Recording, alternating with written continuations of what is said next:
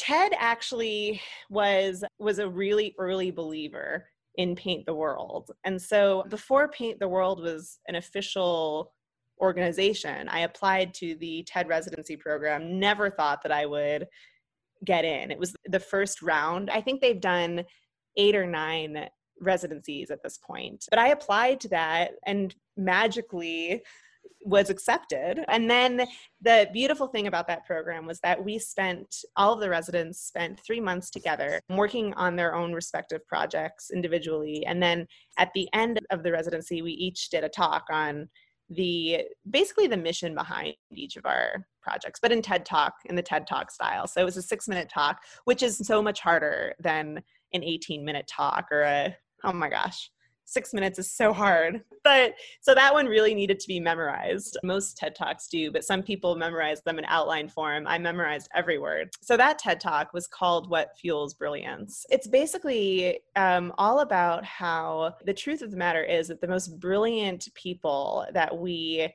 Einstein, Da Vinci, Jefferson, all these people who were who re, we really think of as the most pivotal inventors and minds of, of humanity are actually people who integrated the arts and arts activities, whatever they were. And everyone had a different way of doing it, but they all integrated the arts in their life on a consistent basis.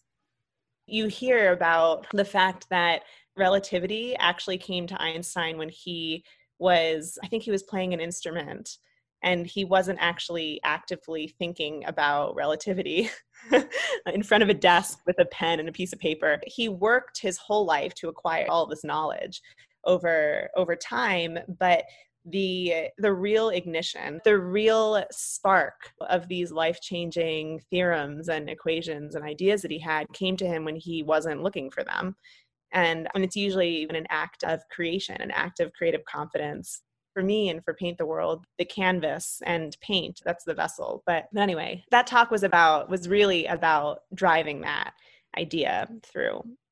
I did another one, which was TEDx Vail. It's basically the same belief, but I just said it, I just told different stories. And so that's a good one to watch too. But that's actually, we got a little bit scientific there because that's about how, how your brain actually works when you're, when you're in a creative state and how to get there. More of an explanation behind why we have the greatest ideas when we're not looking for them and how, how humans, how the reason why Homo sapiens survived versus Neanderthals is because when we look at the way that Homo sapiens and and Neanderthals are buried. Neanderthals were just like thrown into pits, usually like laying on their sides. But Homo sapiens, we were always buried with jewelry and you could tell in a very intentional way. So that tells us that we had more of a thought process around our purpose. And that led to us caring more about our inventions and innovation, basically innovating making making our our tools and our resources work for us